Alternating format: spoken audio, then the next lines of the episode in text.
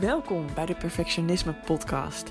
Mijn naam is Evelien Bijl en als ex-perfectionist help ik je graag op weg naar een relaxter en gelukkiger leven door minder streng voor jezelf te zijn. Mijn motto voor jou als je vaak gestrest of onzeker bent: hey, je bent niet gek en je bent niet alleen. Veel luisterplezier.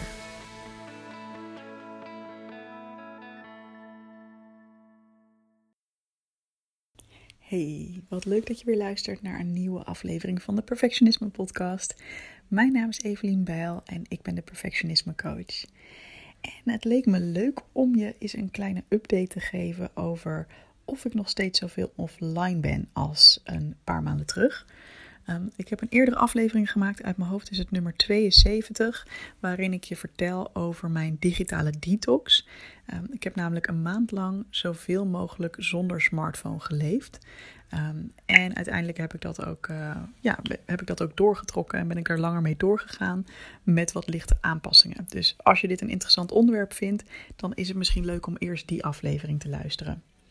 Maar als jij die aflevering al kent, dan is het misschien tof dat ik je even heel eerlijk vertel hoe imperfect deze uitdaging verder is gegaan. Want eerlijk is eerlijk, het is niet altijd perfect gegaan. Um, ik heb echt best wel vaak weer gedacht: oh shit, ik zit weer een beetje in mijn oude valkuilen, in mijn oude patronen. Um, en daar baalde ik dan een beetje van. En ik heb het idee dat ik nu weer op een hele fijne plek ben. Maar het leek me gewoon heel leuk om niet alleen te laten zien als ik het zogenaamd heel goed en heel braaf doe, maar ook gewoon even een, eh, een greep uit het werkelijke leven. Want weet je, dit hoort gewoon bij uh, verandering en dit hoort bij het leven. En ja, ik ben natuurlijk graag het levende voorbeeld van dat je niet perfect hoeft te zijn. Dus ook hiermee niet. Nou, um, allereerst ben ik weer op Instagram. Uh, ik ben er dus een tijdje echt van af geweest. Um, en ik ben daar weer, uh, weer opgegaan, omdat ik het leuk vond om weer stories te maken. Ik vind het gewoon heel tof, ook nu ik een boek aan het schrijven ben, om achter de schermen um, ja, mensen mee te kunnen nemen in het proces van het schrijven en van het uh, uitzoeken van hoe ik de cover, cover wil hebben en het drukproces. Nou, al dat, uh, dat soort leuke dingen. vond ik wel weer een hele leuke aanleiding om wat vaker op stories te zitten. Daar geniet ik dus ook heel erg van. En ook de reacties van mensen daarop en zo vind ik gewoon heel leuk. En um, wat ik wel heb gedaan, is dat ik um, eigenlijk iedereen heb ontvolgd. Dus ik volg nu niemand meer, behalve mijn eigen Even Business account. Um, wat dus betekent dat ik niet, wanneer ik stories plaats, meteen word gegrepen door allerlei stories en, uh, en posts van andere mensen.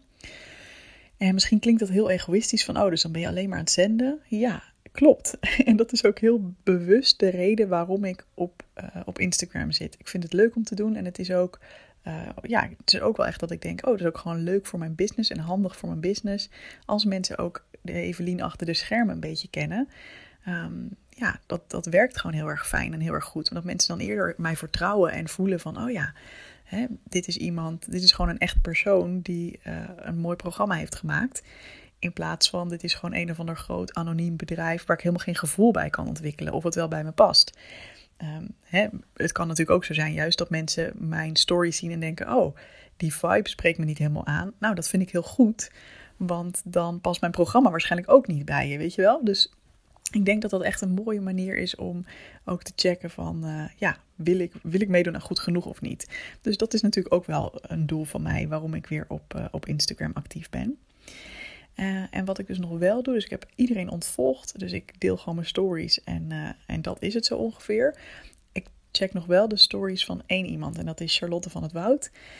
Want ik vind haar gewoon heel erg inspirerend. Zij is een ondernemer, zij heeft twee bedrijven gehad, inmiddels weer één bedrijf. Nou, ik zal er niet te veel over vertellen, maar ik vind haar gewoon heel erg tof. En ja, ik krijg er altijd een goed gevoel van.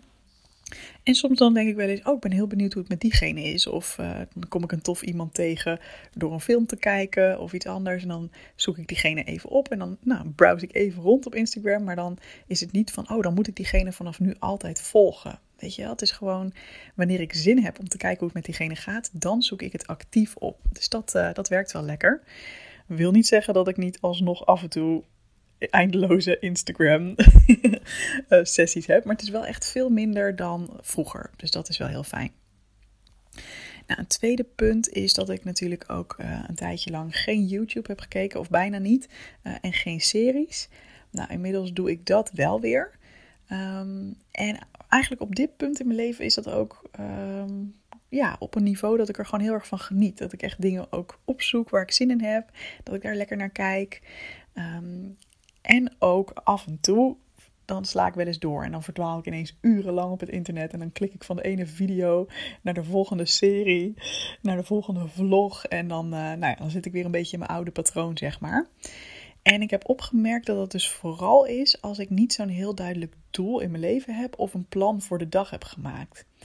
En misschien dat het daarom ook nu wel anders is, want ik ben nu, uh, terwijl ik dit opneem, een boek aan het schrijven. En ja, dat, dat geeft me gewoon een heel groot gevoel van purpose, van ja, zingeving. En ik vind het ook gewoon heel tof om te doen. Um, dus overdag heb ik het gevoel van, oh ja, dan wil ik daar graag mijn goede, mijn goede uren aan besteden. En vervolgens zit ik gewoon in een lekkere modus. Ik schrijf niet heel veel meer dan een paar uurtjes per dag. Um, maar dan, ja, dan zit ik daarna niet in de modus dat ik denk, oh, ik ga nu eindeloos verdwalen op YouTube of zo. Dus dat gaat automatisch eigenlijk. Um, dus ik kijk nog steeds, uh, hè, als ik dan lekker klaar ben met werken of ik heb even mijn dag niet, kijk ik nog steeds wel eens wat. Lekker een serietje of zo. Maar ja, dus eigenlijk op een hele fijne manier. Gewoon dat ik denk, ja, hier heb ik zin in. In plaats van dat je eigenlijk zo een beetje half met tegenzin uh, urenlang verdwaald raakt. ik weet niet of je dat gevoel ook uh, herkent bij jezelf. En ook s'avonds merk ik gewoon dat ik uh, ja, redelijk op tijd naar bed wil, omdat ik dan de volgende ochtend weer helemaal energiek voel. Ik merk echt dat de ochtend het moment is dat ik het liefst aan mijn boek werk. Dat is echt helemaal uh, mijn eigen tijd, zeg maar.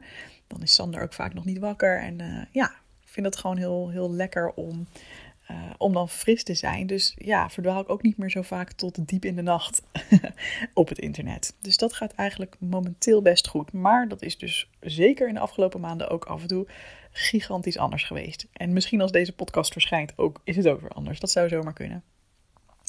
En wat ik ook wel echt um, probeer, want ik merkte dat dat op een gegeven moment weer een beetje erbij inschoot, is dat ik de dag zoveel mogelijk offline start en offline eindig.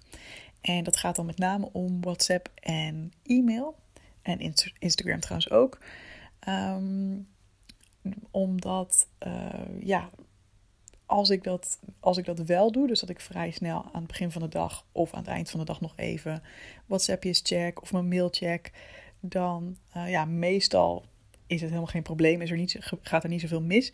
Maar ik heb ook laatst weer even zo'n moment gehad van realisatie van, oh ja, shit, checkte ik nog eventjes mijn mail en dan was het net even een mail met een wat minder leuk bericht en dan ja, ga je toch wat minder lekker slapen. Toen dacht ik ook, ja even, dit is gewoon heel duidelijk. Uh, eigenlijk moet je dat gewoon ook niet doen. Dus dat was even een goede reminder. En ik zit dus wel een beetje na te denken ook over de toekomst, want um, wat wel zo is, is dat ik nu dus drie telefoons heb. En ik vind het wel een beetje veel. Maar ik heb nog niet echt een alternatief bedacht. Um, maar ik kreeg bijvoorbeeld laatst een mailtje dat ik privé een nieuwe smartphone mag uitzoeken. En dan twijfel ik een klein beetje, zal ik dat wel doen? Of ga ik misschien naar één smartphone? Of, oh my god, het klinkt echt vreselijk. Wat een luxe paard. Um, mijn, uh, mijn werksmartphone is uh, tweedehands en mijn privé smartphone was ook niet extreem duur. Maar goed, dat zijn allemaal geen excuses. Het is, het is fucking luxe dat ik drie telefoons heb. Um, maar ik vind het ergens ook wel fijn dat ik echt die stromen van informatie heel goed kan scheiden. Dus ik kan heel goed kiezen wat zet ik aan, wat zet ik uit. Dus bijvoorbeeld mijn werksmartphone staat bijna altijd uit. Um, ook bepaalde dagen dat ik gewoon helemaal niet werk. Um, en ook heel veel uren van de dag staat die uit. Maar af en toe, wanneer ik met mijn team wil communiceren, dan gaat die even aan. En dan uh, kan ik even op die manier appen en contact hebben. Um, mijn dumbphone, dus mijn Nokia zonder internet, die staat eigenlijk altijd aan voor noodgevallen. Hè, zodat mijn team mij bijvoorbeeld ook kan bereiken. Maar ook mensen met wie ik privéafspraken heb. Um, dat, dat kan. En ik moet zeggen, er komt bijna nooit wat binnen daarop. Dus het valt me ook mee. Ik had echt verwacht van, oh, als je je smartphone wegdoet, dan, uh, dan word je vast overladen door, uh, door dingen. Hè, of als je minder op je smartphone gaat. Maar het valt me echt mee, omdat de meeste dingen gewoon wel kunnen wachten. Dus ik, ik krijg nog wel steeds veel uh, berichtjes, dus appjes en mailtjes. Maar mijn team weet dus van nou, als het gewoon prima een dag of twee dagen kan wachten, dan is een appje prima. En als het echt nu moet worden aangepakt, of als ik het nu moet weten, dan sturen ze me een sms'je. Nou, bijna nooit is het dus echt zo'n noodsituatie. Dus dat geeft wel heel veel rust om dat te kunnen scheiden en zelf te kiezen van, oh ja, nu sta ik aan voor berichten. En dan heb ik dus nog ten derde mijn privé smartphone en die staat bijna altijd aan. Maar ik probeer hem dus nu wat meer s ochtends en s avonds en ook als ik gewoon lekker aan het werk ben, probeer ik hem gewoon niet in dezelfde ruimte te hebben als ik. Ehm, ja, eigenlijk ben ik best wel gelukkig met hoe het nu gaat. Ik heb het gevoel dat ik zelf bepaal hoe ik mijn technologie gebruik en dat het niet echt mijn leven overneemt. Soms wel en daar leer ik weer van. En ja, wat ik ook wel heb gemerkt in dit proces is dat het super belangrijk is dat ik mezelf niet ga verwijten als ik een keer ja, wat langer online ben dan ik eigenlijk zou willen. Weet je, en dat, dat hoop ik ook aan jou mee te geven. Het is super goed om bewust te zijn van ja, hoeveel uur breng je online door en wat doe je daar precies? Hoe laat dat jou voelen en is dat ook wat je wil?